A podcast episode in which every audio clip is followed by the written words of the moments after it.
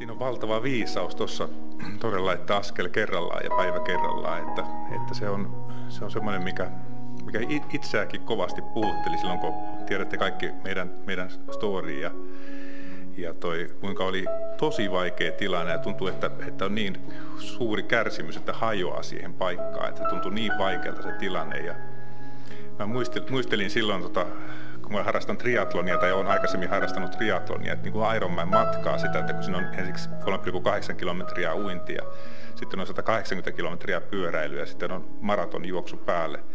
Että kuinka siinä on väsynyt siinä viimeisellä metrillä, tai siinä viimeisellä jostain sitä maratonia, että jalat on tosi väsyneitä ja sattuu joka paikkaan ja tietää vaan, että yksi askel pitää ottaa kerralla ja sitten toinen askel ja kolmas, että sillä tavalla mennään sinne maalia kohti ja tämmöistä se ihmiselämä on että se on hir, hirmu hyvä tällä tavalla ajatella, että ottaa se askel kerrallaan, mutta se mikä, mikä niin kuin mulle toi semmoisen, niin kuin, tai on tuonut semmoisen niin kuin, sitten lisäymmärryksen tähän, että kun me otetaan niitä askeleita, niin ei se aina niin vaikeaa ole, että se helpottuu siitä sitten, kun mennään niiden vaikeiden aikojen läpi, mutta siinä vaikeassa ajassa, niin silloin se askel kerrallaan ja, ja tällä tavalla eteenpäin.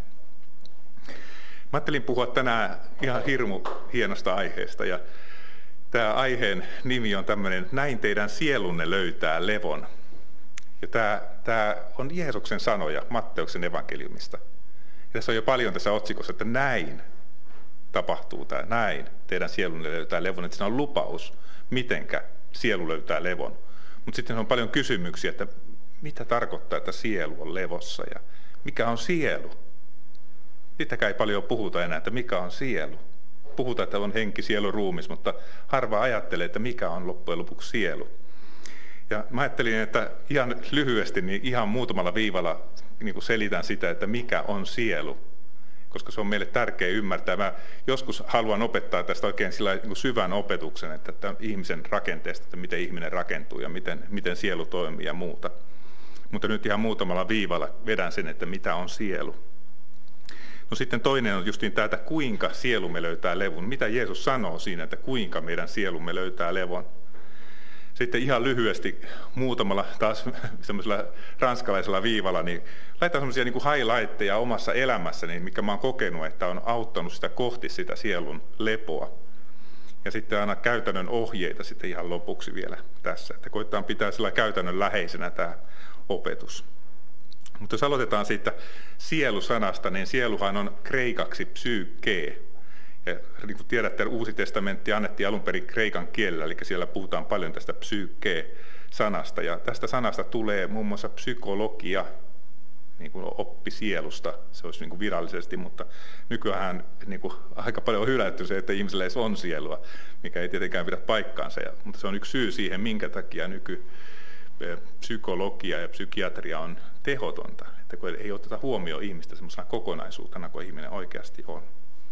Mutta tämä sielukäsite on tosi mielenkiintoinen raamatussa, eli siellä psalmistikin rukoilee tällä tavalla, että te puhuttelee omaa sieluaan tällä tavalla, että miksi olet masentunut sieluni, miksi olet niin levoton, odota Jumalaa se puhuu niin kuin sielulleen niin kuin jollekin toiselle persoonalle siinä, että miksi sä sielu on tuommoisessa tilassa, koita nyt vähän rauhoittua ja on semmoinen ja tämmöinen. Eli, eli tämä puhutellaan niin kuin omaa sielua toisessa persoonassa, ja se, se on niin kuin sellainen jännä ajatus siitä sielusta, mitä, mikä sielu oikein on. Ja jos sielua ei voitaisiin jotenkin määritellä niin kuin raamatullisesti, niin sielu on se näkymätön osa ihmistä, joka yhdistää kaikki muut ihmisen osat yhdeksi elämäksi. Eli sielu on se näkymätön osa ihmistä, joka yhdistää kaikki ihmisen muut osat yhdeksi elämäksi. Ja se on niin kuin sisäinen virta ihmisessä. Että jos te olette oikein hiljaisuudessa joskus, niin te voitte huomata, että teidän sielu tulee niin kuin esille siellä hiljaisuudessa. Ja sielun, sielun tehtävä on niin kuin yhdistää ihmisen tahto, mieli, ruumis toimimaan yhtenä kokonaisuutena. Eli se on se sielun tehtävä. Ja kun me tullaan niin kuin Jumalan luo, meidän kaikkien sielu on rikki. Ja siinä alkaa sielun korjausprosessi. Koska se, mikä pyörittää sinun elämäsi tällä hetkellä, niin se ei ole ulkoiset olosuhteet, eikä se ole toiset ihmiset, vaan se on sinun sielusi. Sinun sielusi pyörittää sinun elämää tällä hetkellä. Ja taas kun me opitaan ymmärtää sitä sielua, niin että mitä se sielu oikein on ja mitä, mitenkä siihen voidaan vaikuttaa siihen, niin niin sillä on todella suuri merkitys meidän elämän kannalta. Ja, ja taas niin se sielun rikkinäisyys ilmenee monella tasolla tässä ihmiskunnassa, ihmiselämässä. Mutta silloin voidaan ajatella, että sielu on niin kuin silloin ehjä, kun ihmisellä on hyvä olla itsensä kanssa. Toisilla ihmisillä on hyvä olla tämä, tällaisen ihmisen kanssa ja ihmisellä on hyvä olla Jumalan kanssa. Eikä se on semmoinen, ja ihminen kokee itsensä niin kuin ehjäksi sisältä. Ja mä vielä toistan, että me kaikki ollaan rikki sielultamme enemmän tai vähemmän. Ja, ja Jumala tekee sitä korjaustyötä. No sitten siinä oli siinä lupauksessa, että näin teidän sielunne löytää levon. Eli, eli kun puhutaan sielun levosta, niin meidän sielulla on semmoinen ominaisuus, se kaipaa lepoa. Se kaipaa päästä semmoiseen tilaan, että se saa olla levossa. Ja, ja se on tosiaan tämmöinen niin kuin ihmisen sisimmän tila, tila jossa on niin kuin ehjyys. Ja siinä tilassa ihminen toimii rakkaudellisen tahdon alaisuudessa. Ja sielun tämmöiseen lepoon liittyy just niin tämmöisiä niin kuin raamatullisia käsitteitä, kuten rakkaus, ilo ja rauha. On sielun lepoon liittyviä käsitteitä. Eli tämä oli lyhyesti sielusta, tämmöisellä ihan muutamalla viivalla. Ja nyt mennään tähän, että kuinka meidän sielumme löytää levo, mitä Jeesus opettaa tästä. Ja me luetaan Jeesuksen sanoja, meidän kannattaa ajatella, että hän on superasiantuntija siitä, mitä ihmisessä on ja mitenkä, mitä ihminen tarvitsee. Hän oikeasti tietää se asia. Me kannattaa miettiä niitä, että, että sanotaan jotain todella suurta ja tärkeää, kun Jeesus jotain sanoo meille. Ja Jeesus sanoo Matteus 11, 28, 30 tällä tavalla. Tulkaa, tuttu kohta varmasti kaikille, tulkaa minun luokseni kaikki te, jotka teette raskasta työtä ja kannatte taakkoja, niin minä annan teille levon. Ottakaa minun ikeeni päällenne ja oppikaa minusta, sillä minä olen sävyisä tai lempeä ja nöyrä sydämeltäni. Näin te löydätte levon sielullenne, sillä minun ikeeni on sopiva ja minun kuormani on kevyt. Eikä Jeesus puhuu tässä kolme, tässä voi ajatella, että tässä on niin kolme steppiä, kolme askelta siihen sielun levon löytämiseen. Ja ensimmäinen osa tästä, ensimmäinen askelta on, että tulkaa minun luokseni. Eli mennään Jeesuksen luokse kaikki ne taakkoinemme. Eli nämä, me, me, meillä elämässä on niin paljon raskaita taakkoja, ne on liian raskaita meidän kannettavaksi. On paljon parempi antaa ne niin Jeesuksen kannettavaksi ja taivaallisen isän kannettavaksi, mutta meillä myös on paljon semmoisia turhia taakkoja, mitä me itse pidetään niin kuin oman itsellemme päällä ja itse taakotetaan itseämme ja meidän pitäisi myös miettiä sitä, että, että mikä, mitkä taakat on tämmöisiä, mitä, mistä niin kuin, meidän ei tarvitsisi itseämme taakottaa sillä tavalla. No toinen osa on se, että otetaan Jeesuksen ies päälle. Ja mitä tämä Jeesuksen ie, ieksen päälle, eli ottakaa minun ikeeni päälle, niin mitä tämä mahtaa tarkoittaa, tämä Jeesuksen ikeen päälle ottaminen? Ja tämä ehkä selviää tästä, kun katsoo tätä, tätä mikä tämä IES on. Tämä IES-sana on vähän semmoinen, että se ei ole välttämättä ainakaan kaupunkilaisille kovin tuttu sana, mutta IES oli tämmöinen, millä kytkettiin toinen eläin toiseen eläimeen kiinni niin, että ne sai niin kuin yhdessä, yhdellä, yhdellä niin kuin sai yhdistettyä heidän vetovoimansa siihen. Ja siinä usein laitettiin nuorempi hevonen tai härkä tai joku eläin tämmöisen kokeneemman viereen. Kytkettiin kiinni tällä tavalla, että he kulki sitten vieri vieressä ja tekivät sitä työtä, mitä varten he, heidät oli asetettu siihen työn tekemiseen. Ja nyt Jeesus sanoo, että ottakaa minun ikeeni päällenne. Jos ajatellaan, mikä on Jeesuksen ies, Jeesuksen, mikä on se Jeesuksen työ, mitä hän tuli tekemään, kun hän käskee ottaa sen ikeen päälle. Jeesuksen työ, mitä hän tuli tekemään, oli tuoda Jumalan valtakunta ihmisten ulottuville. Ja nyt Jeesus sanoi, että ottakaa minun ikkeeni päälle. Lähtekää tekemään sitä samaa työtä minun kanssani, kytkettynä minuun, tuomaan Jumalan valtakuntaa tänne maan päälle. Ja Jumala vastaa tässä siitä kaikista tuloksista ja kaikista muusta. Ja tähän liittyy semmoinen, mulla, mä näin unen, en, en muista kuinka monta kuukautta sen jälkeen, kun olin, olin tota noin, tullut uskoon, mutta mä näin semmoisen, mä tiesin, että se on Jumalan antama uni. Siinä unessa se oli hyvin kummallinen uni. Mulla oli unessa täällä tällä niskan päällä oli tämmöinen stoola. Jos olette käynyt luterilaisessa kirkossa, niin siellä papeilla on tämmöinen stoola tässä, tämmöinen kapea nauha, mikä menee tästä niskan, niskan yli. Mä otin sen stoolan käteen ja se oli aivan märkä. Ja se oli painava ja märkä. Ja mä tiesin, että se oli märkä kyynelistä. Mä tiesin, että se oli mun kyynelistä tullut niin märäksi.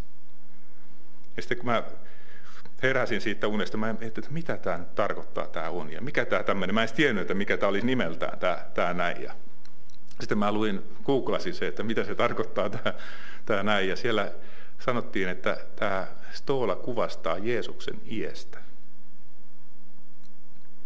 Ja silloin mä tajusin, että tässä on kutsu siihen, että, että kun mulla on tämä kärsimys ja tämä suru, niin mun ei ole tarkoitus niin kuin jäädä käpristyä itseeni, vaan mun on tarkoitus ottaa Jeesuksen ies päälle ja lähteä viemään Jumalan valtakuntaa eteenpäin. Ja tämä on tosi mullistava ajatus niin kuin ihmiselle, kun meillä on helposti taipumus, että me käännytään itseemme, eikä, eikä, eikä ja niin kuin ajatella, että mä, mä olen niin surkea ja mulla on niin huono olla ja, ja mä en onnistu missään ja muuta. Että, että, ja mulla on niin vaikea tämä kärsimyskin, että eihän musta mihinkään ole. Että meillä on, tämä on se meidän luontainen ajatus. Tämän unen kautta mä ymmärsin, että tämä ei ole se Jumalan tarkoitus mulle.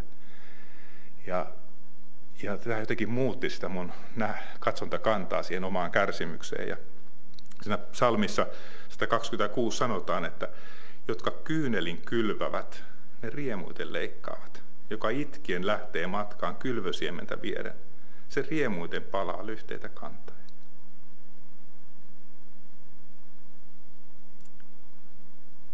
Ja tämä on se Jumalan valtakunnan tämmöistä ihmeellistä toimintaa, että kun me otetaan ne kaikki meidän se kärsimys ja suru ja annetaan se Jumalan käyttöön ja lähdetään niin kuin sen avulla niin kuin tekemään sitä Jumalan työtä, joka on Jumalan valtakunnan tuominen tähän maailmaan.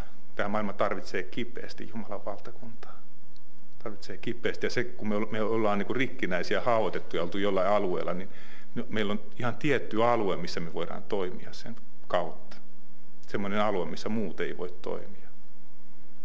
Mäkin olen monen vanhe, lapsensa menettäneen ihmisen kanssa rukoilu ja auttanut heitä eteenpäin. Ja mä, mulla ei ollut mitään kykyä siihen ennen ilman tätä omaa kokemusta.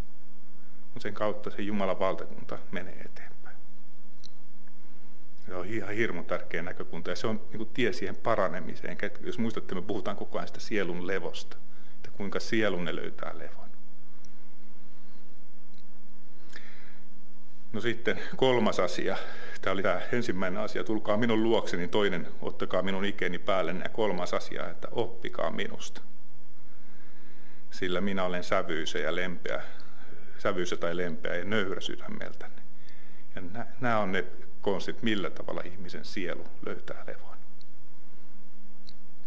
Sitten Jeesus sanoo vielä, että minun ikeeni on sopiva ja minun kuormani on kevyt. Eli Jeesus on tosi hyvä työnantaja, eli hänen alaisuudessaan on tosi kiva tehdä töitä. Ja mä niin tiedän, että hän ei ylitaakoita niitä hänen, hänen töillä ja se kaikki, mitä me tehdään hänen eteensä, niin se on äärettömän mielenkiintoista rikasta työtä.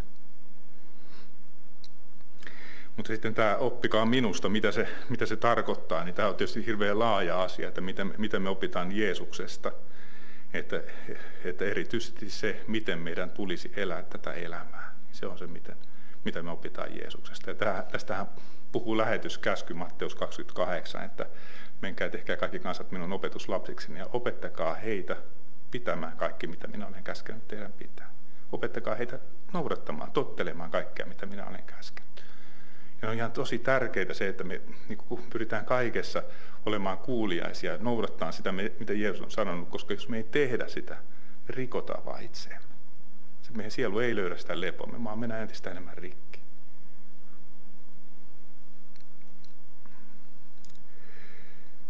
No sitten toinen asia, mistä, mistä, mistä tässä niin kuin, niin kuin asenteesta, niin tässä puhutaan, minä olen lempeä ja nöyrä, ja tämä nöyryys on ja hirmu tärkeä asia.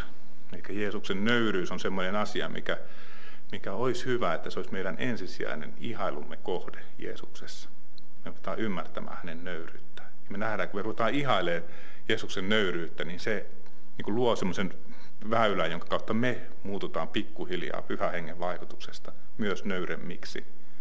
En sano, että me päästään kokonaan ylpeydestä eroon, mutta kuitenkin kun me nähdään, että tämä on hyvä tapa elää, niin Ja tämä on semmoinen, mihin raamattu kehottaa meitä monta kertaa. Eli esimerkiksi siellä Filippiläiskirjassa luussa kaksi Paaveli sanoi, että olkoon teillä se mieli, joka myös Kristuksella Jeesuksella oli. Ja sitten siinä kerrotaan, kuinka Jeesus tyhjensi itsensä kaikesta kirkkaudesta ja otti orjan muodon ja tuli ihmiseksi tänne.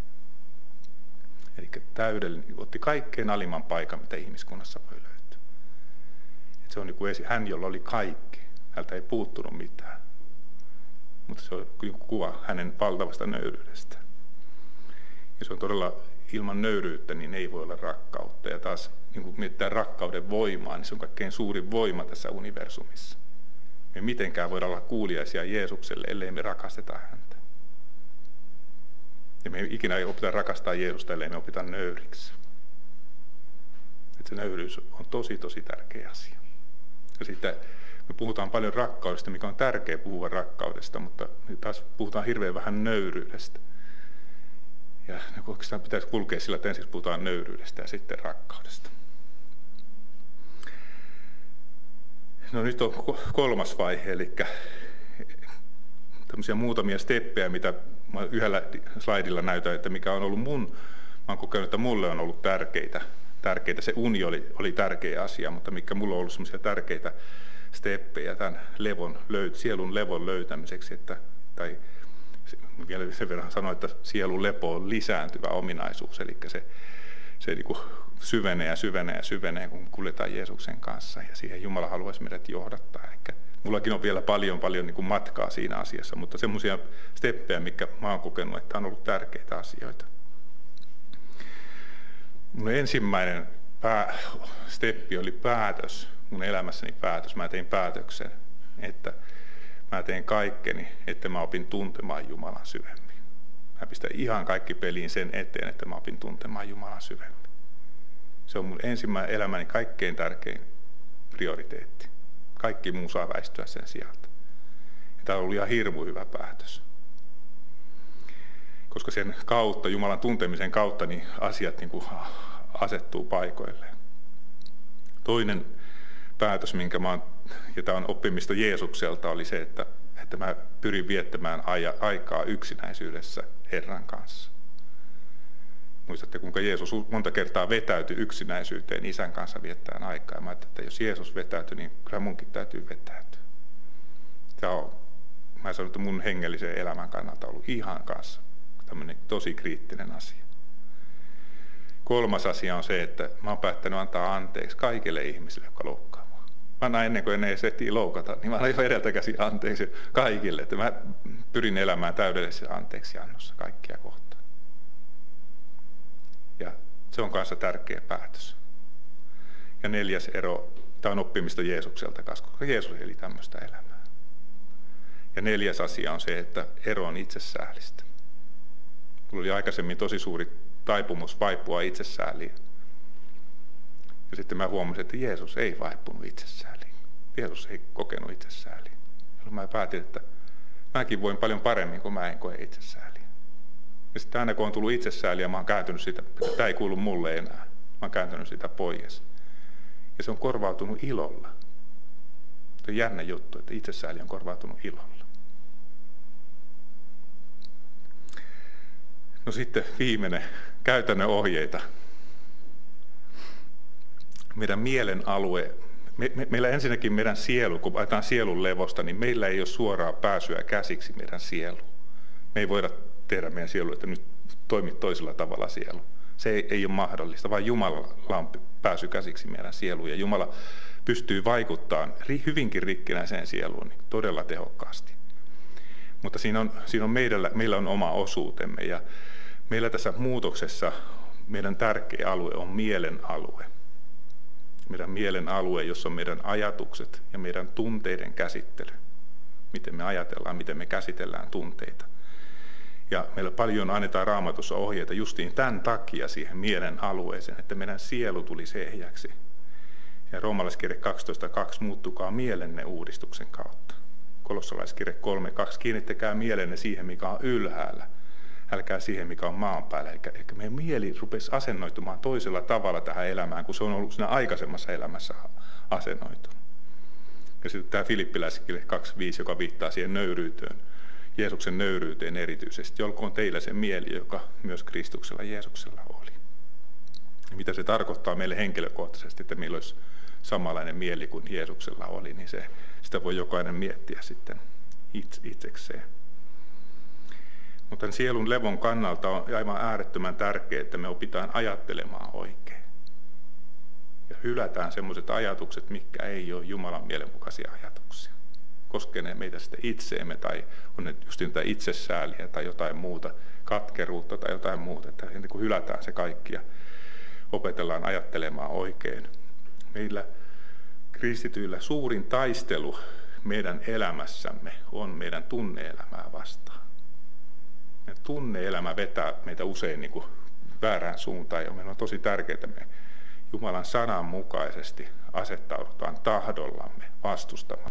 Meidän tahto on heikko, se ei pysty siihen, mutta siihen tulee Jumalan voima meidän avuksi.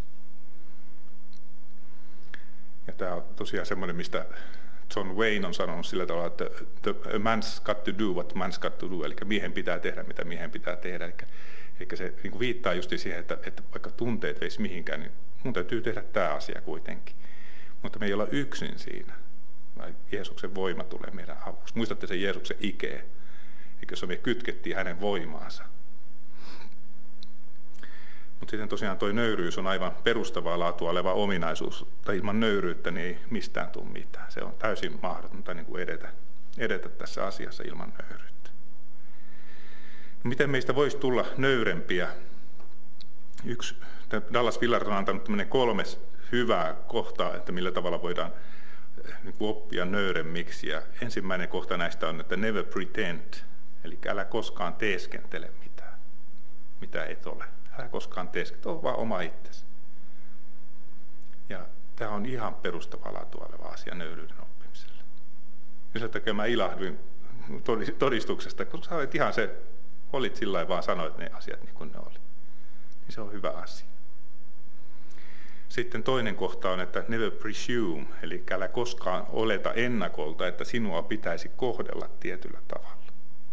Älä koskaan odota ennakolta, että sinua pitäisi kohdella tietyllä tavalla. Jos tuut johonkin, tai joku tulee johonkin tilaan eikä tervehdi jotain ihmistä, niin sitten se toinen ihminen saattaa lähteä, että minua ei tervehditty, että minua ei nyt huomioitu, ja sitten se loukkaantuu siitä. Tämä johtuu ylpeydestä. Mutta koska me ei oleteta, että meitä pitäisi kohdella jollain tavalla, niin se tuo paljon helpomman elämän meille tullessa. Jos mietitte Jeesusta, Johannes 1, hän tuli omaan maahansa kuninkaana. Oma, siis kuninkaana, kuningas tuli omaan maahansa. Hänen omansa eivät ottaneet häntä vastaan. Miten hän reagoi siihen? Nöyryydellä ja rakkaudella. Jeesuksen esimerkki on ihan tosi huikea. Sitten kolmas kohta on, että never push, eli älä yritä koskaan manipuloida ketään ihmistä. Ei sanoilla eikä millään käyttäytymisellä tai, tai millään, millään muulla. Älä yritä koskaan manipuloida. Että se on nöyryyden oppimista.